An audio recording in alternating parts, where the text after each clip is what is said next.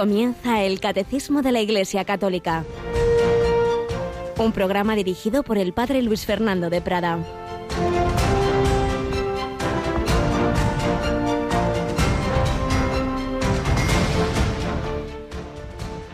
Felipe le anunció la buena nueva de Jesús. Continuando el camino llegaron a un sitio donde había agua. Y dijo el eunuco, Mira, agua, ¿qué dificultad hay en que me bautice? Mandó parar la carroza. Bajaron los dos al agua, Felipe y el eunuco, y lo bautizó. Cuando salieron del agua, el Espíritu del Señor arrebató a Felipe. El eunuco no volvió a verlo y siguió su camino lleno de alegría. Alabado sean Jesús, María y José. Muy buenos días en este jueves 22 de abril de 2021. Hoy la primera lectura, como todo este tiempo de Pascua de los Hechos de los Apóstoles nos cuenta alguien que podríamos decir patrono de los autoestopistas, el diácono Felipe está ahí al borde de, una, de un camino por donde pasa una carroza con un etíope, un eunuco, ministro de Candace, reina de Etiopía, que conocía las escrituras de los judíos y está leyendo precisamente el cántico, el cuarto cántico del siervo de Yahvé, el cordero llevado al matadero, Está leyendo en alto, como se solía leer entonces, lo oye Felipe, se autoinvita a explicarle el pasaje porque no lo entiende, evidentemente, el eunuco, sube a la carroza y van hablando y, y, entonces se pone a hablarle de Jesús. Y a través de esas palabras, lo que había leído en la escritura y sobre todo de las palabras de Felipe, la gracia de Dios va actuando en el corazón de ese hombre y entonces ya hemos oído cómo termina el viaje. Dice que cree, que cree en Jesús.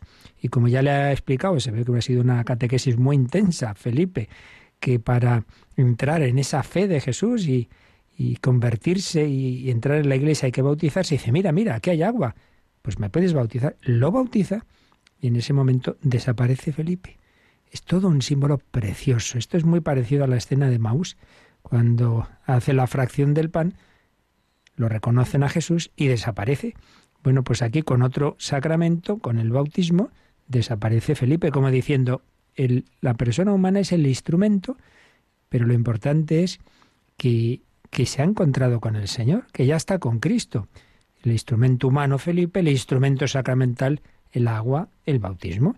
Y también el Evangelio, pues nos sigue hablando del sacramento de los sacramentos, de la Eucaristía, y termina el discurso de Jesús con estas palabras. Yo soy el pan vivo que ha bajado del cielo. El que coma de este pan vivirá para siempre.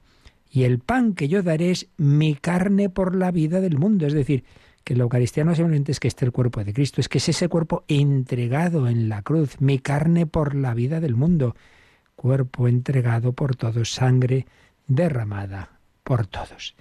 Pues vamos adelante en este programa y vamos a intentar, como os decía ayer, dedicar más tiempo a, a las preguntas, a las consultas, así que ya sabéis desde ahora que, que podéis mandarlas al correo electrónico catecismo arroba radiomaria.es y también al WhatsApp. Tenemos de nuevo a Rocío García. Buenos días, Rocío. Hola, padre, muy buenos días. ¿Quiere recordar a nuestros oyentes el número de WhatsApp por si tienen durante este rato tienen alguna consulta más y la quieren enviar.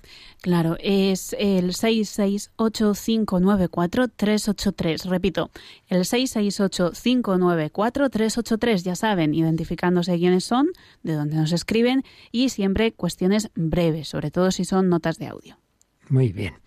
Y recordamos que este domingo Jesús ha muerto por todos, por todos los hombres de todos los continentes y este domingo nos vamos al queridísimo continente africano a rezar el Santo Rosario, ¿verdad? Este domingo a las 3 de la tarde, hora peninsular, las 2 para nuestros oyentes de Canarias, estaremos en el Santuario Mariano de Quivejo para rezar el Rosario.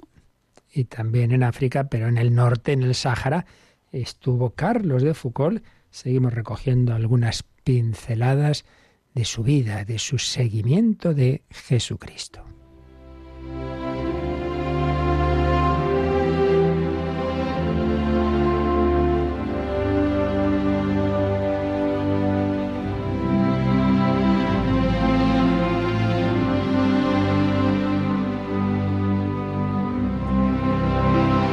Carlos de Foucault.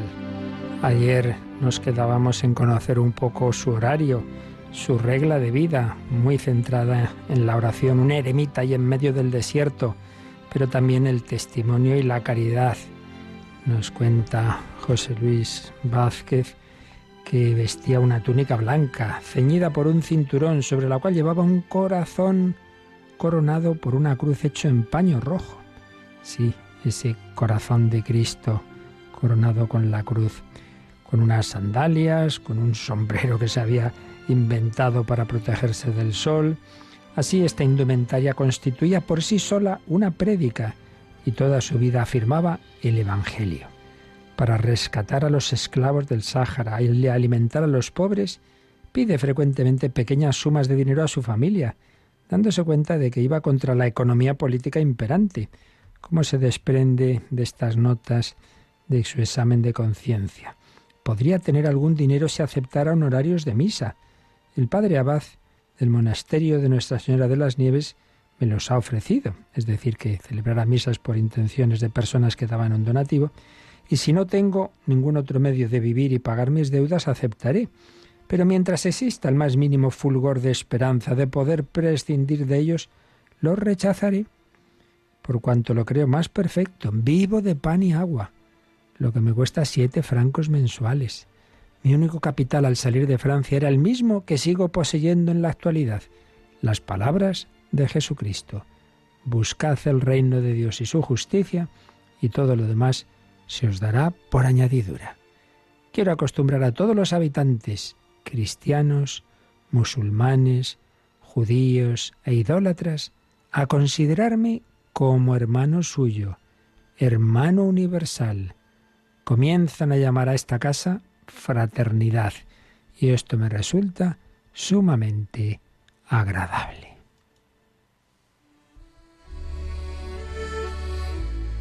Pues qué bella expresión.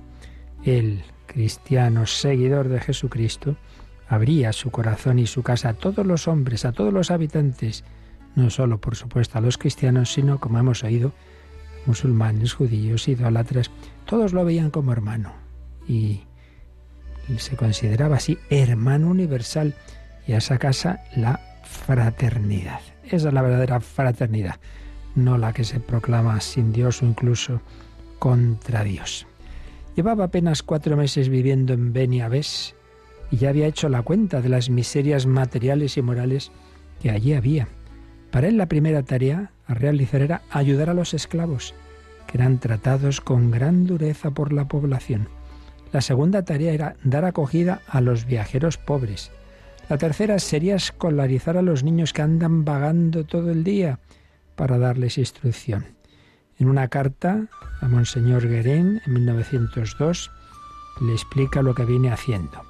Para los esclavos tengo una pequeña habitación que les hace de albergue y les puedo ofrecer pan y amistad. Qué maravilla. Esos hombres tan maltratados encontraban ahí alguien que les metía en su casa, que les daba ese alojamiento, pan y amistad. Los viajeros pobres encuentran en la fraternidad asilo y comida, pues lo mismo.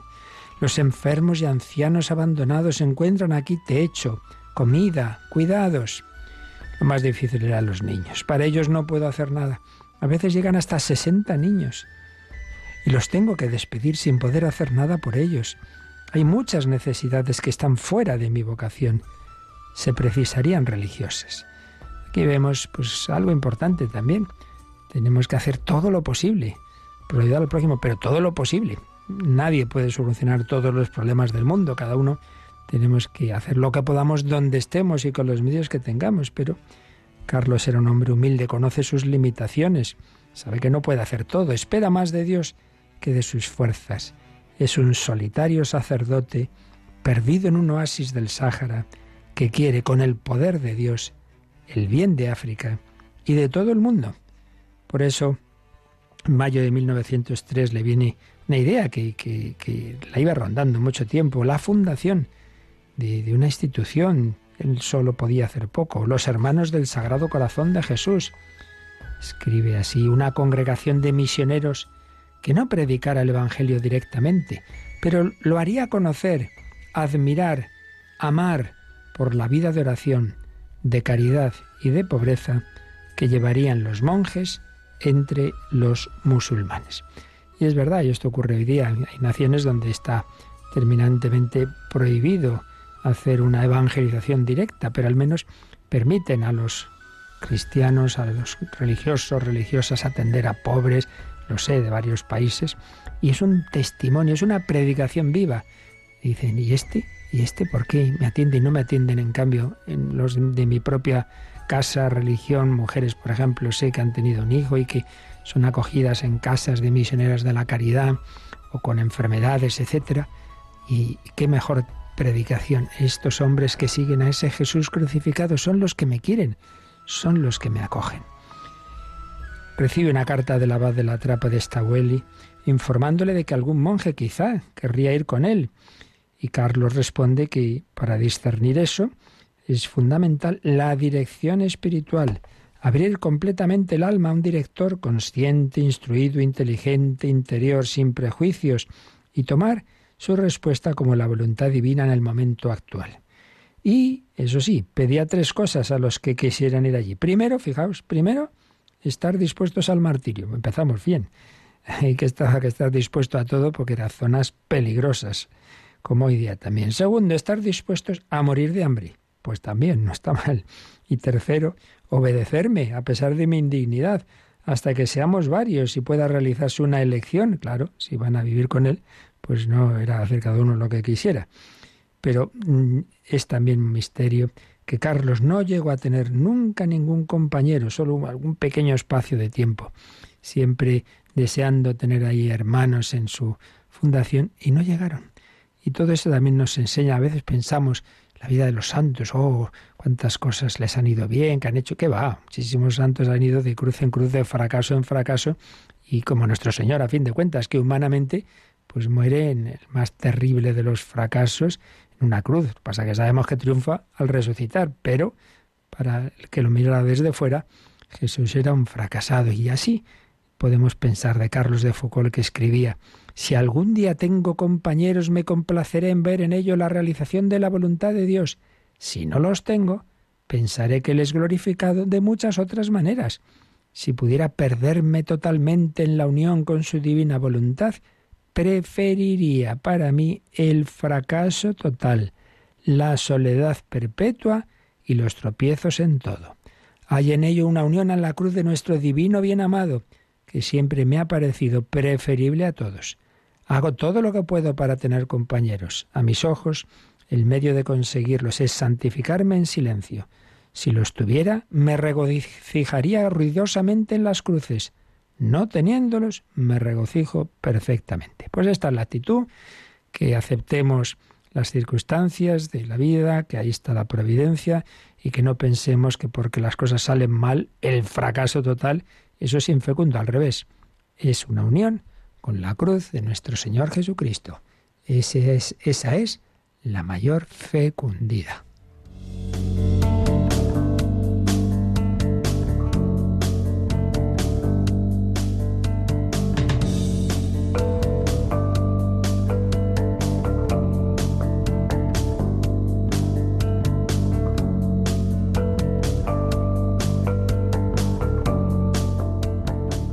Una fecundidad que siempre viene de la gracia de Dios, de esa comunicación del Espíritu Santo que nos quiere hacer el Señor, que puede hacerlo por muchos caminos, pero el camino ordinario que Él ha dejado y más de más, digamos, densidad y fecundidad, ordinariamente son los sacramentos. Y precisamente estamos viendo este punto importantísimo de por qué los sacramentos son cauce seguro de esa comunicación de la gracia de Dios. Son sacramentos de salvación, son sacramentos eficaces.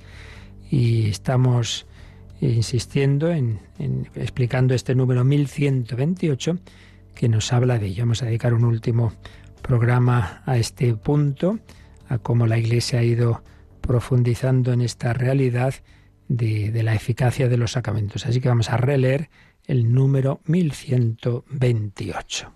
Tal es el sentido de la siguiente afirmación de la Iglesia. Los sacramentos obran ex opere operato, según las palabras mismas del concilio, por el hecho mismo de que la acción es realizada, es decir, en virtud de la obra salvífica de Cristo, realizada de una vez por todas. De ahí se sigue que el sacramento no actúa en virtud de la justicia del hombre que lo da o que lo recibe, sino por el poder de, de Dios. En consecuencia, siempre que un sacramento es celebrado conforme a la intención de la Iglesia, el poder de Cristo y de su Espíritu actúa en él y por él, independientemente de la santidad personal del ministro. Sin embargo, los frutos de los sacramentos dependen también de las disposiciones del que los recibe. Bien, pues recordemos que aquí hay unas afirmaciones clarísimas de fe y luego ya estábamos con las explicaciones ya más de los detalles. ¿Qué es lo que es seguro? ¿Qué es lo que es de fe? Bueno, pues que los sacramentos, al ser obra de Cristo y del Espíritu Santo, al ser Dios, vaya, quien actúa en ellos, pues son seguros, son eficaces, con tal de que uno se acerque a ellos, lógicamente, con la actitud de vida, de fe, claro, que crea que es verdad, ¿no? Por eso ya lo hemos dicho muchas veces, cuando uno va a comulgar, sacerdote le muestra el cuerpo de Cristo y dice eso, el cuerpo de Cristo, y respondes amén. ¿Qué quiere decir? Oye, que tú lo crees, si no, no podrías comulgar. Si tú, si tú no creyeras que lo que recibes es el cuerpo de Cristo, sino simplemente un recuerdo, pan, no sé qué, pues claro, entonces no podrías. Y eso vale para todos los sacramentos. Los sacramentos presuponen la fe y la buena actitud. Uno va a confesar si por dentro diciendo, bueno, no me arrepiento de nada, lo hago por cumplir, pues lo mismo, no vale de nada. Pero supuesto que sí, que uno va con, la actitud eh, adecuada, mínima por lo menos. Otra cosa es, como también nos ha dicho la última frase de este número, de que, hombre, más comunicación de Dios y más fructuoso va a ser cuanto mejor preparado estés, eso sí, pero basta con el mínimo de, fe y de recta intención para que siempre que uno reciba un sacramento, pues como es quien actúa y es el Señor, pues se, nos da esa la gracia. Por tanto, primera afirmación, los sacramentos son eficaces, actúan ex opere operato, es decir, por, por, por sí mismos, no en, en, el sacramento como tal, sino porque es Cristo quien está en ellos. Segunda afirmación, que aunque el que el ministro que los administre, él no sea una persona muy santa o incluso pueda estar en pecado, no por eso Mm, voy a dejar de recibir el sacramento. El sacerdote celebrará la misa, puede celebrar la misa en pecado, pero si realmente tiene la fe y la intención de hacer lo que hace la Iglesia, bueno, pues él hará mal, pero desde luego es la misa y yo recibo el cuerpo de Cristo. Y el que me perdona los pecados, aunque él pueda estar en pecado, no por eso deja de, de administrar el perdón que no es suyo, sino que es de Dios. Así que esto es lo que debemos tener claro. También es verdad, como decía, esa última frase, que los frutos de los sacramentos también dependen de las disposiciones del que lo recibe, en el sentido de que todavía serán más fructuosos cuanto mejor preparados estemos. Pero, repito, que eso no quiere decir que si uno no tiene una, si uno no va llorando a la confesión, por ejemplo, con un arrepentimiento, vamos, de, de San Pedro después de sus negaciones, ya no va a servir. No, no. Eh, con, con, un espíritu de fe y verdadero verdadera conciencia de que lo que he hecho está mal y que yo quiero luchar contra ello, pues claro que, eso da su fruto, pero es verdad que si lo preparamos mejor, que si a cualquier sacramento vamos con, un ratito de, de, oración y todo bien preparado, pues hombre, todavía mejor. Pues esto es lo esencial. Pero bueno, como en este programa queremos también un poquito al menos dar algunas claves de, profundización teológica, estábamos resumiendo cómo explica eh, la historia de la teología en este tema, de cómo se ha ido profundizando en esta verdad de la eficacia de los sacramentos, el padre José Granados García en su tratado general sobre los sacramentos. Ayer hacíamos alusión a dos teorías, la de San Buenaventura y de Santo Tomás de Aquino, y como lo dije un poquito deprisa, vamos a, retomarlo, a retomarlo ahí, estas, estas, dos, estas dos, dos explicaciones. Eh, en el caso de, San Buenaventura, la línea, digamos, más franciscana, eh, insistía o, lo, lo, explicaba desde una especie de, digamos, de compromiso por parte del Señor. El Señor ha dicho, mira, el camino ordinario por el que yo quiero comunicar la gracia es que humildemente te acerques a los sacramentos. Recordad aquel general sirio que tenía lepra, entonces le dicen que hay un profeta en Israel que le haga caso, va donde está ese profeta, que es Eliseo, el cual ni sale de su habitación, le manda el recado de que se bañe siete veces en el, en el río, en el Jordán, y dice, bueno, pues esto, a esto he venido yo y no quería hacerlo. Y le dicen, pero hombre, si te manda una cosa fácil, hazla. Entonces, no es que se curara porque se bañó en el Jordán, sino porque obedeció. Simplemente se fió, se fió del profeta. Bueno, pues en ese sentido, dice eh, San Buenaventura, el Señor ha querido, ha querido eh, vincular el camino ordinario de comunicación de su gracia, pues a hacer caso, a, acudir a, unos determinados ritos que llamamos sacramentos y ya está. Entonces, por esa humildad, con esa disposición, el sacramento es eficaz eh, no por sí mismo, sino por la voluntad de Dios, por la voluntad de Dios que se ha comprometido a actuar en ese caso. Eh, lo que San Buenaventura quería era que no diéramos demasiada importancia, digamos, a lo material del, del, sacramento, sino siempre ser conscientes de que realmente si el sacramento actúa es porque Dios actúa. Bueno, eso nadie lo niega, nadie lo niega. Pero Santo Tomás decía, siendo eso verdad, Hombre, podemos añadir algo más. Y es que no simplemente es que, bueno, Dios ha dicho, esto va a ser así porque yo lo, lo, mando, sino porque, de hecho, hay una coherencia con la dinámica de la encarnación. Dios eh, ha querido, pues que el camino de unión con Él sea tan maravilloso que no simplemente Dios actúa, digamos, o habla desde el cielo, y aquí los hombres pues nos dirigimos al cielo, sino que el cielo ha bajado a la tierra, se ha hecho carne y eso se prolonga en la, en la, en la iglesia y en los sacramentos. Yo soy el pan vivo bajado del cielo. Jesús Eucaristía y en los demás sacramentos. Se prolonga la encarnación. Entonces Dios ha querido asumir la carne, la materia. Primero la carne de su humanidad, de su cuerpo. Y luego pues el pan, el vino, el agua, el aceite. Ha querido asumirlo como causa instrumental. Explicábamos ayer lo del instrumento. El, escritor o el, compositor que tiene esa iluminación de la belleza musical, literaria, etcétera, eso es algo espiritual, sí, pero eso lo plasma en el papel con una pluma, con un, con un bolígrafo, con un papel. Entonces, ese instrumento, ese bolígrafo es instrumento de su espíritu, pero es un instrumento necesario para que eso se concrete, para que eso se comunique. Bueno, pues algo así. Mm, Dios nuestro Señor es siempre, por supuesto, es Él el que actúa en los sacramentos, pero lo hace a través de la humanidad de Cristo y esa humanidad de Cristo se prolonga, esa encarnación se prolonga, el cuerpo de Cristo actúa a través de los siete sacramentos, que son como instrumentos del cuerpo del Señor. Alguna vez pusimos el ejemplo de que en el cuerpo místico Cristo es la cabeza, el cuerpo es toda la iglesia y los dedos son los sacramentos. Entonces el Señor nos toca, nos agarra en el mejor sentido de la palabra con sus dedos, es decir, con sus sacramentos. Son eficaces porque es Jesucristo el que actúa, pero lo hace a través de su cuerpo.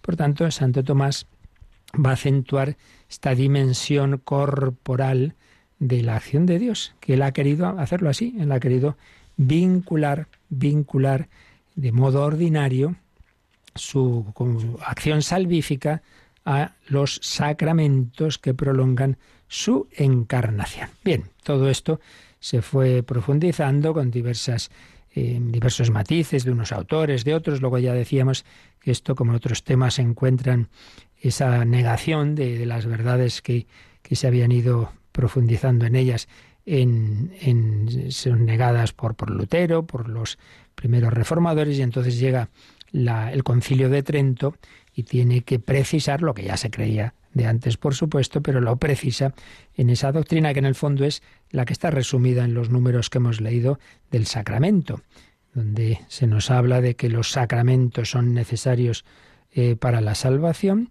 que tienen una eficacia, una eficacia porque no son meros símbolos ni mera predicación, sino que contienen la gracia que significan, que la confieren a todo aquel que no pone óbice. Lo que decíamos antes, a todo aquel que se acerca con buena actitud a los sacramentos, reciben la gracia de Dios. la reciben. Pues es esta idea ex opere operato. La gracia se da por los sacramentos, a través de los sacramentos. Por parte de Dios no falta. Otra cosa es que uno pusiera óbice, en efecto, pero, pero no, por parte de Dios no va a faltar.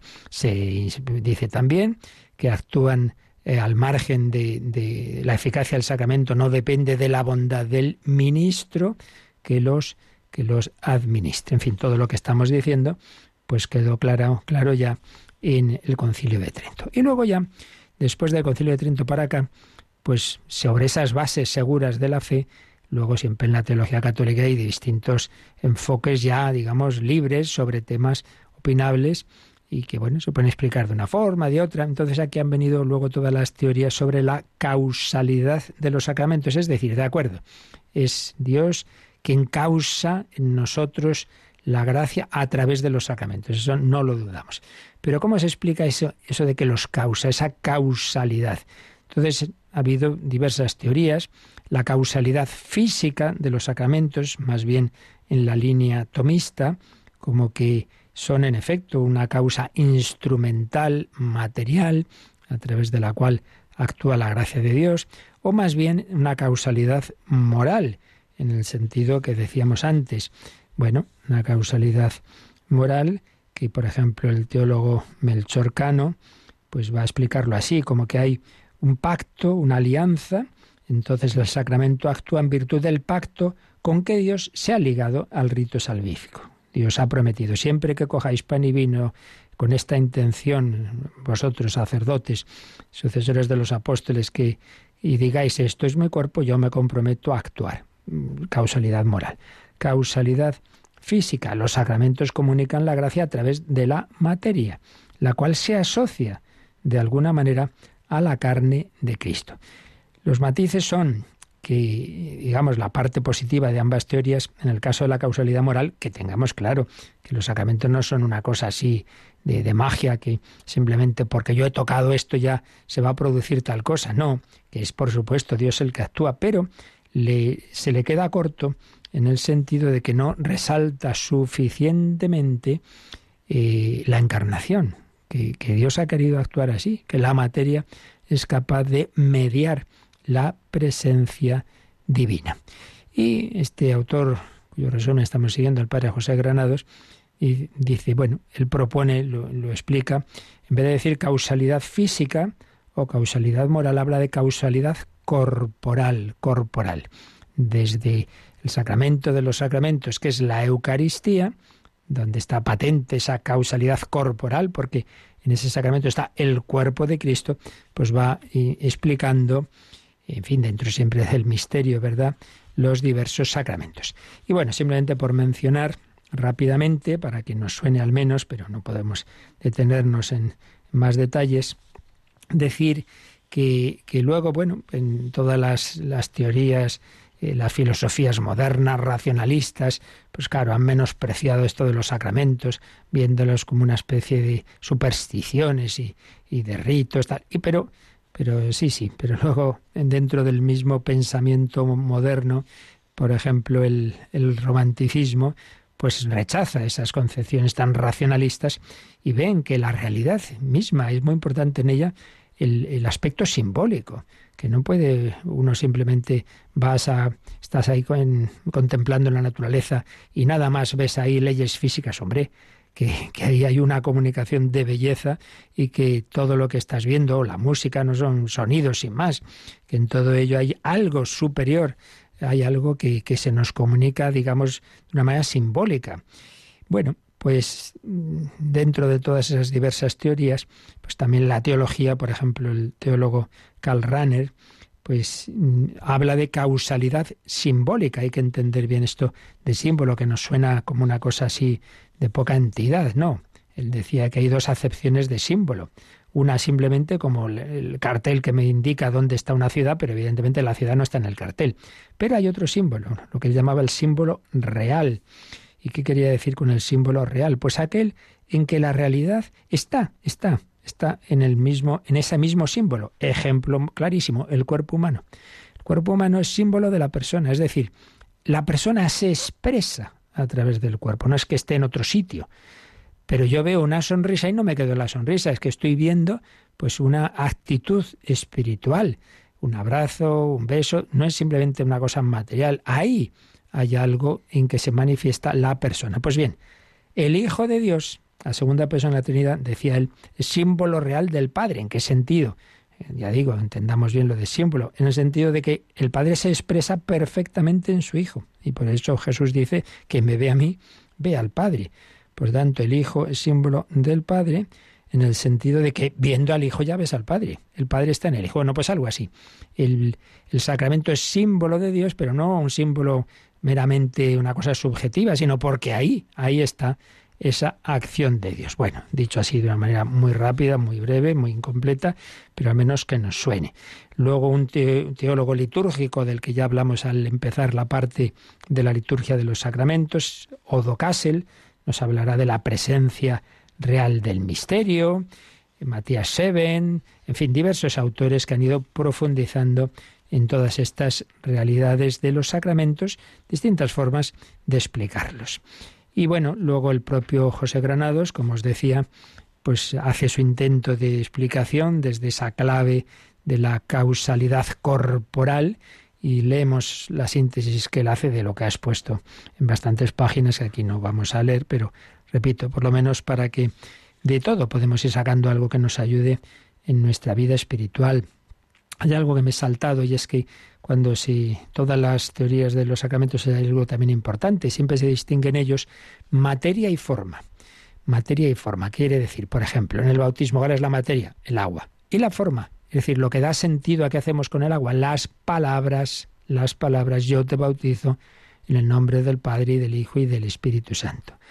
Claro, no basta simplemente lo material, sino que hace falta las palabras que dan sentido a ello. Pero tampoco bastan las palabras, porque de hecho Dios ha querido que actúe, actuar a través de elementos materiales. Bien, pues eso, mm, materia y forma, y signo y eficacia, eh, eso es lo que el padre Granados expresa de otra forma. Lo expresa mm, con términos bíblicos eh, y, hablando de tres, de tres grandes palabras bíblicas. Palabra, palabra con mayúscula, espíritu, el Espíritu Santo, y carne. Palabra, espíritu y carne. Palabra, carne, sobre la estructura de todo sacramento, lo que sería mm, forma y materia. Palabra y carne. El verbo se ha hecho carne. El Hijo de Dios actúa a través de su humanidad. Bueno, pues el Hijo de Dios actúa a través del, del pan, del vino, del agua, porque Él es su palabra, a través de la palabra del ministro, actúa ahí. Y espíritu carne, porque no, simplemente me encuentro con la materia del sacramento, sino que el Espíritu Santo se me comunica. Y ahí está la eficacia del sacramento. El, el, amor de Dios se me comunica. Hay un vínculo entre la carne y la palabra, y esto a nivel natural también. Pues el matrimonio, sí, hay una expresión corporal del amor, pero hay una expresión también con palabras, sí, yo te quiero a ti. Eh, la salud, la enfermedad, las alegrías, etcétera, etcétera, se expresa con palabras y se expresa también la entrega corporal, pero deben ser las dos realidades y por supuesto movidas por el amor. Todo ello está ahí detrás. A nivel humano, bueno, pues a nivel divino lo mismo. Y hay unas palabras que dice el sacerdote, o dicen en el caso del matrimonio los propios contrayentes, hay una entrega real de las personas y todo ello debe ser movido por el amor. Bueno, pues simplemente para que tengamos cierta idea de lo que, bueno, se profundiza cuando ya esto se estudia más a fondo, pero al menos ya digo que sepamos que detrás de lo que aquí el catecismo resume en cada número, detrás de eso hay muchos siglos y muchas, mucha muchas personas que han, que han pensado, que han rezado y que han intentado explicar todas estas grandes realidades que nunca llegamos a una explicación absoluta porque estamos hablando de lo divino. Lo divino siempre nos supera, pero nos hace ver por otro lado que tampoco son tonterías así, mitos y cosas irracionales. Una cosa es que sea suprarracional y otra es que sea irracional. Bien, pues hoy vamos a dejar aquí la explicación porque como os decía se nos van acumulando preguntas y vamos a dedicar más, más tiempo a, responder a las que ya tenemos y, y si seguís ahora enviando algunas, así que vamos a recordar, eh, vamos a poner, Rocío, la cuña que nos indica los, los cauces de enviar las preguntas, escuchamos una, una canción y respondemos a lo que podamos después. Participa en el programa con tus preguntas y dudas. Llama al 91005 9419. 91005 9419. Puedes escribir un mail a catecismo arroba radiomaria.es o escribirnos un mensaje al teléfono de WhatsApp 668 594 383 668 594 383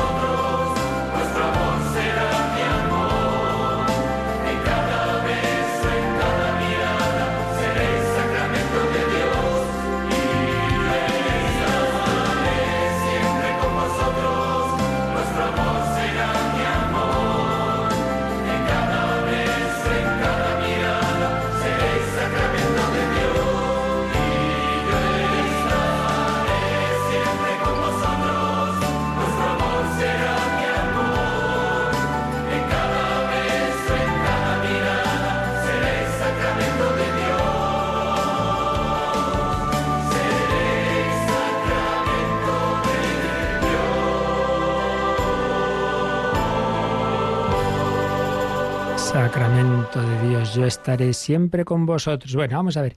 Eh, ayer habían llegado dos preguntas, una anterior y luego una ayer sobre la marcha, sobre la dirección espiritual. Ya respondimos ayer, pero después también nos decía Óscar, pedí a mi párroco dirección espiritual y no me dio respuesta, y eso que tengo bastante amistad, no sé qué podría hacer. Bueno, esto me da pie para insistir en cuál es el modo que yo creo que es preferible para cuando uno, pues eso, está buscando dirección espiritual. Ya decíamos, en primer lugar, que hay que intentarlo, que, de lo que de uno dependa, pues el tener siempre esa persona que no solo va si te confiesas un día y luego con otra y luego no sé qué, sino, hombre, a ser posible alguien que te vaya conociendo tu vida, que te pueda no solo absolver si es sacerdote, sino también guiar. Hay que intentarlo, pero que por otro lado mira, si lo intentas y no puedes, o vives en un pueblo que solo hay un sacerdote que no, pues que no tienes confianza, que no le ves tú para eso, o sencillamente que, que va, dice la misa y se marcha porque tiene 70 pueblos, como está pasando cada vez más, pues tranquilo, que Dios actuará por otros lados, no es algo absolutamente imprescindible, pero hay que intentarlo. Pero, ya decía yo, que yo creo que el sistema no es, oiga, va a ser usted mi director espiritual, ni que el otro ponga un cartel que diga, estoy libre, no mucho más sencillo. Tú un día vas y entonces le haces una consulta, oiga, ¿puedo hablar con usted tal? Y otro día y tal. Y si tú vas viendo que, que te está ayudando, que, que vas tomando confianza, pues ya está, eso se está convirtiendo ya en una dirección espiritual. ¿Que ves que no?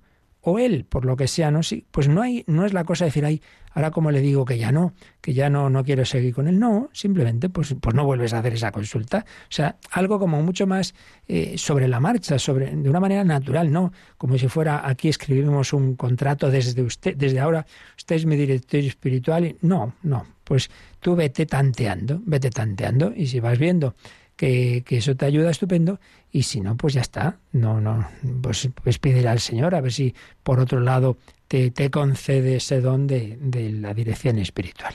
Por tanto, a Oscar le diría pues que simplemente un día quede a preguntarle algo si, y si ve que, que, que, no es fácil, pues ya está, que no insista por ahí y que, y que a ver si puede ser por, por, otro, por otro camino. ¿Vale? Después, a ver, nos llegaba ayer un WhatsApp Marisa, Marisa, que de Vélez, Málaga, comentaros que de verdad me dais la vida todos los días. Ay, qué bien. Él llena mi existencia, gracias a vosotros. Bueno, ya se entiende, gracias a Dios. Estaba muy perdida y volví a Él. Ese es el tema. Y volví a Él. En mi hogar, con mis hijos y mi marido, todo funciona mejor. Intento inculcarles el valor de Cristo. Mi marido y yo hemos vuelto a ir juntos a misa. Y qué riqueza tan grande nos dejó Jesús en el sacramento del matrimonio, que yo por lo menos hasta ahora no había valorado. Realmente su gracia está presente cada día en nuestras vidas y cada domingo nos volvemos a llenar de ello. Es fantástico. Bueno, pues ahí vemos lo que son los sacramentos. Claro, sacramento del matrimonio, sacramento de la Eucaristía. Dios actúa y cambia la vida y la llena de alegría, claro que sí. Y luego hace una pregunta. Cuando San Pablo dice en la carta a los romanos, si confesares con tu boca que Jesús es el Señor y crees en tu corazón que Dios lo resucitó entre los muertos, serás salvo, porque con la boca se confiesa para salvación y con el corazón se cree para la justicia. Entonces pregunto, ¿salvación y justicia no es lo mismo? ¿Qué diferencia hay? Hemos sido justificados y salvados, ¿no? No entiendo muy bien. Con el corazón se cree para la justicia y con la palabra para salvarnos. Bueno, pues no, no, no hay que hacerse lío. Realmente el San Pablo viene a decir lo mismo. ¿eh? Es una manera de, decir que para, para ¿qué salvarnos? Salvarnos es unirse a Dios. Es verdad que podríamos dar el matiz, ¿eh? pero que no creo que no está en el texto de San Pablo en este caso, de que aquí en esta vida quedamos justificados, es decir, estábamos separados de Dios por el pecado. Y Jesucristo nos justifica, paga por nuestros pecados y nos comunica la vida divina, entonces ya hemos sido justificados. Y podríamos reservar la salvación para después de la muerte, de cuando ya definitivamente estoy con Dios. Pero en este texto de San Pablo son equivalentes. Justificación, yo he sido justificado y he sido salvado porque ya estoy unido a Él. Se presupone, por supuesto, que eso hay que mantenerlo hasta la vida eterna. Entonces, digamos, lo que viene a decir San Pablo es, con, con dos expresiones equivalentes, en un caso es como más la fe interior, con el corazón se cree. Entonces yo creo interiormente, pero luego dice con la boca se profesa. Entonces esa gracia de Dios te da la, la fe que llevas en tu corazón y que la expresas hacia afuera. Viene a ser lo mismo a nivel interior y a nivel exterior. Y en ambos casos, ¿qué provoca eso? La justificación, es decir, la reparación de todos mis pecados y la salvación, que eso sí, repito, la salvación no, es definitiva hasta que realmente yo haya traspasado el umbral de la muerte.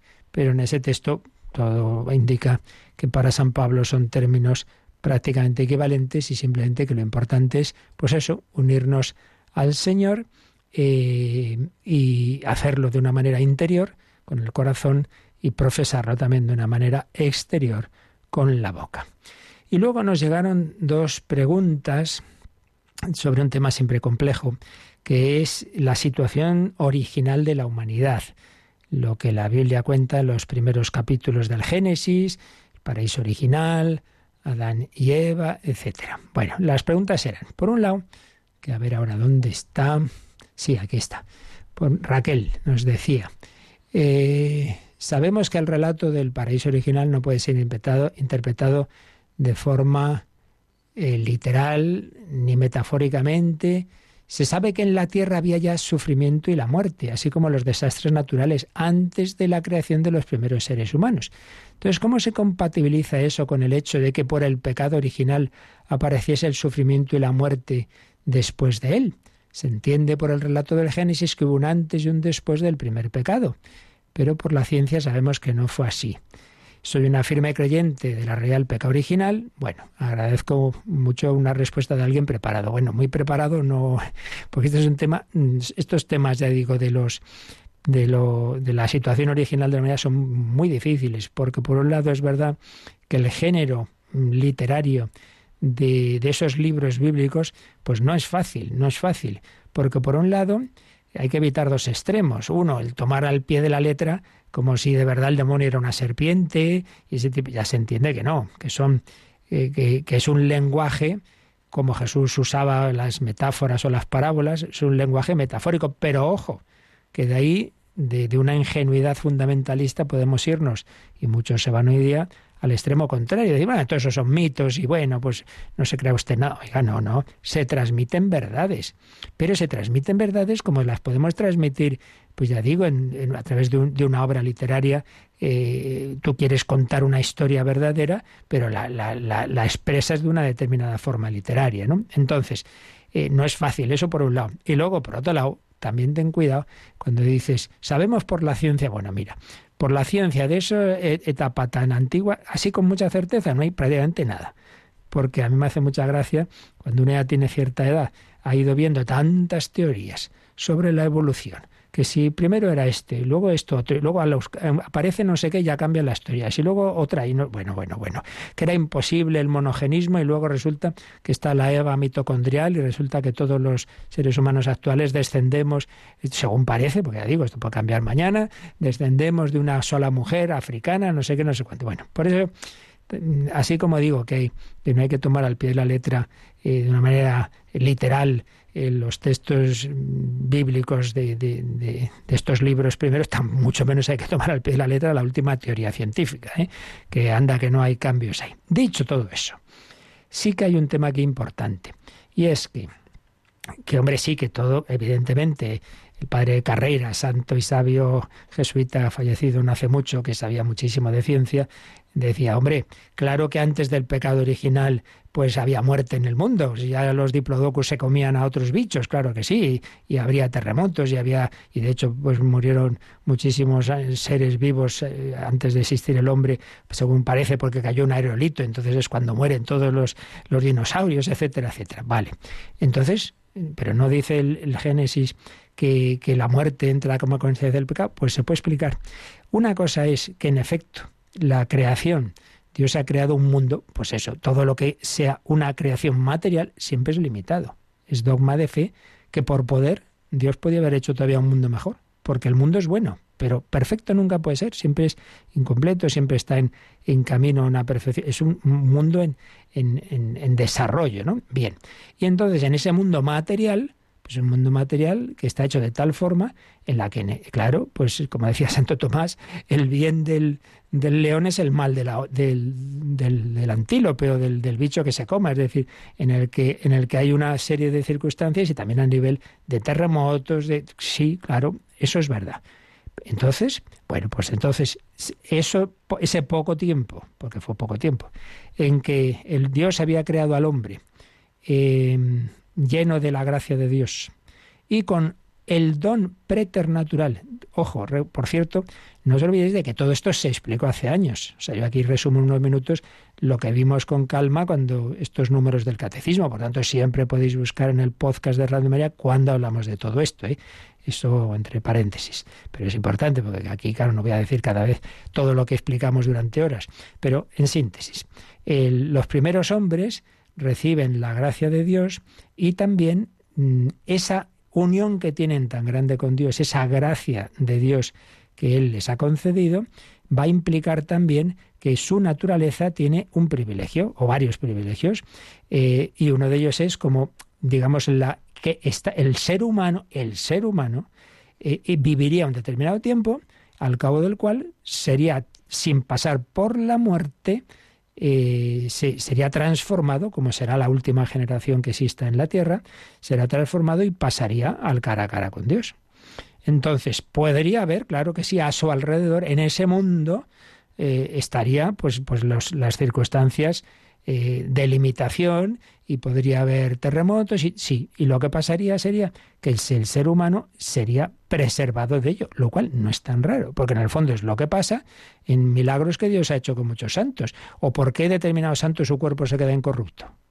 Sí, pero si, si existe la muerte, sí, pero Dios puede hacer que este cuerpo no se corrompa. Es decir, sería como un, una acción sobrenatural, preternatural, milagrosa, podríamos decir, eh, de Dios de preservar a un ser humano que vivía en una especial intimidad con él. Una vez que el ser humano rompe esa intimidad con Dios por el pecado original y todo su ser queda, mm, digamos, eh, herido herido, sí, porque al romper la relación fundamental del hombre que es con Dios, todas las demás relaciones interiores, cuerpo, alma, sentimientos, entre el hombre y la mujer y con la naturaleza, todo eso queda alterado, pierde ese regalo, ese privilegio que no correspondía a la naturaleza. Es decir, sí que es natural que un ser vivo muera. Lo que pasa es que eso que es natural, Dios había dado ese regalo sobrenatural y preternatural que se pierde. Eh, sí, no sé si nos hemos perdido entonces. Que sí que el mundo material era antes del pecado original, tenía pues eso, como es un, mundo material y en el cual existían dinámicas de, seres vivos que mueren y de, y de la materia como tal, esos choques de placas, todo eso sí, pero eso no impedía a Dios proteger al ser humano. Como de todas maneras eso fue muy poquito tiempo, porque ya esos primeros hombres tienen ese, esa separación de Dios, claro, de esto no nos han quedado huellas. Pero nuestra fe en lo que acabo de decir es compatible con esto otro que tú recuerdas de que todo, claro, científicamente ya existía la muerte entre los seres vivos y, y existían esos fenómenos de la naturaleza. ¿De acuerdo? Bien, y la otra pregunta también muy típica todos nos hemos hecho alguna vez, es, oiga, y si todos descendemos de una sola pareja, Dan y Eva, entonces luego se casaban entre familiares. Pues, pues seguramente, claro, sí, sí. Entonces, ¿qué pasa? ¿Era un pecado? No, hombre, no. No era pecado, primero, porque eso es cuando en ese momento Dios no prohíbe esa, esa relación. Pero es que además, y aquí ya me meto en un terreno que yo no conozco, pero sí que por lo que he leído, en ese ser humano recién creado, y por tanto salido de la mano de Dios con gran perfección, genéticamente no hay el riesgo que ya hay al cabo de varias generaciones en que ya todo, claro, se van acumulando mutaciones que pueden ser negativas y, en fin, todo lo que puede ya dar lugar a, a esas alteraciones ¿no? en la descendencia. Entonces, pues, pues podría, podrían tener en efecto relación, aparte de que se nos habla no solo de que tuvieron a Cain y Abel, sino muchos hijos que vivieron mucho tiempo, en fin, aquí ya digo que entrar a interpretar todos estos textos no es nada fácil, pero que, que sí, que, se daría eso, y eso no sería un pecado de incesto. Dios mismo, y además también ahí, si Dios dice, no, pues este es el camino, en ese momento, pues Dios ya actuaría también para que eso se produjera sin, sin que generara mayores, mayores problemas. Por ahí va la cosa, aunque ya digo, aquí resumo temas muy, muy complicados que hace años explicamos más, pero que siempre hay otras personas que profundizan, expertas en esto, y, y, a ellas siempre os podéis remitir. ¿no? recuerdo también otra cosa, aparte del podcast del catecismo, recordad que tenemos programas especialmente sobre la Biblia y concretamente hay uno que lleva ya bastantes años, Hagamos viva la palabra, donde podéis dirigir vuestras consultas bíblicas. Ellos son expertos, expertos en, en, estos, en estos temas. Y Rocío, teníamos, nos ha llegado alguna cosa ahora durante este, este rato, ¿verdad? Sí, nos ha llegado este audio de una oyente. A ver. Buenos días, padre. Eh, mi pregunta es acerca de, la existencia del mal y de la enfermedad en nosotros. Eh, parecería que antiguamente se hablaba más eh, que estos acontecimientos adversos venían directamente de Dios, eran la voluntad de Dios y nosotros pues debíamos aceptarla, ¿no? Y a mí me da la impresión que esa manera de pensar casi nos hace más fácil el asumir estas, estas realidades dolorosas. y parece que en la actualidad pues mm, hubiera más la corriente de pensamiento teológico de decir que bueno pues que lo malo no viene de Dios que Dios no lo quiere que esto es obra del hombre o de, o de la naturaleza y me desconcierta un poquito porque porque yo siempre he entendido bueno y siempre lo he vivido así que de una manera u otra mm, es la voluntad de Dios todo lo que nos acontece bueno o malo y, Jesucristo, Jesucristo siempre habló ante la pasión, ante toda su vida, ¿verdad?, de la voluntad del Padre en él. Entonces él fue muy claro, él no, no hablaba que si bueno, que si, que si eran, bueno, pues si eran los hombres los que le hacían el daño, que si, sino directamente habló que todo era voluntad del Padre. Y a mí, a mí también así me lo parece en todo lo que nos acontece directamente. No sé si es que se desvirtúa un poquito este mensaje por, por ser políticamente correctos y, decir que, bueno, que esto sobra más bien de los hombres, el mal o de la naturaleza. Muchas gracias. Bien, la, la pregunta. Antes de responder, vuelvo a insistir en que concretamente el problema del mal, que es tan complejo, uh, le dedicamos un montón de programas en el catecismo y sobre todo hemos, hicimos hace años ya un DVD recopilatorio de catequesis de un servidor, de Monseñor Munilla, de charlas de otros autores, de testimonios, sobre todo el tema del mal. Yo os lo aconsejo porque ahí tenéis, ya digo, no solo explicaciones, sino testimonios.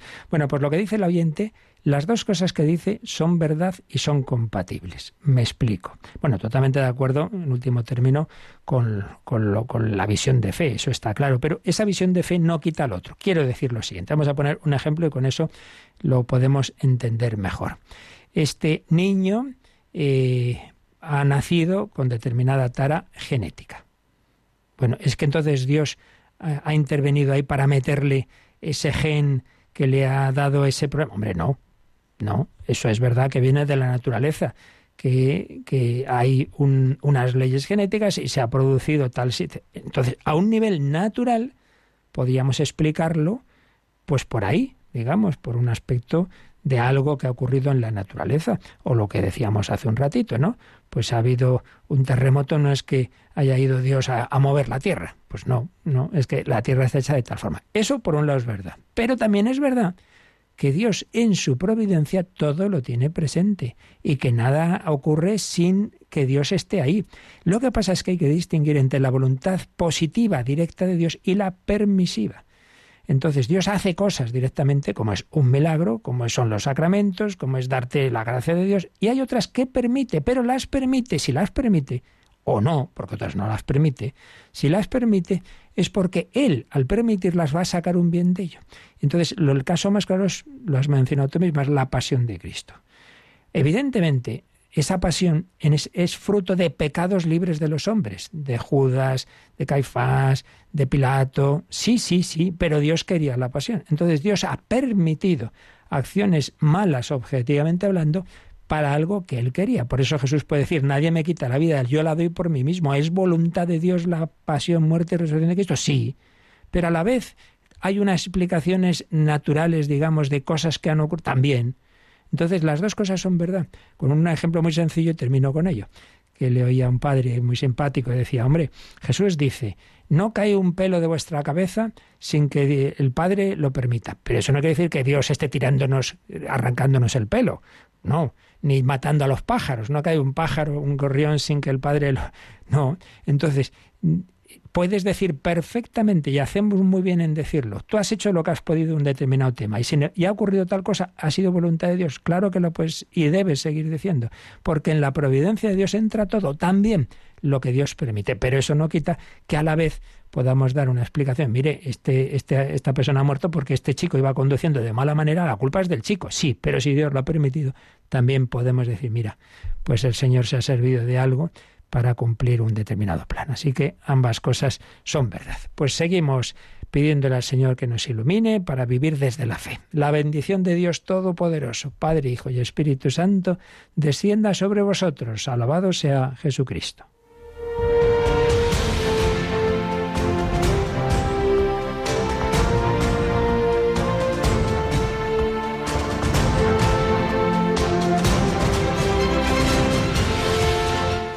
Han escuchado en Radio María el Catecismo de la Iglesia Católica. Un programa dirigido por el Padre Luis Fernando de Prada.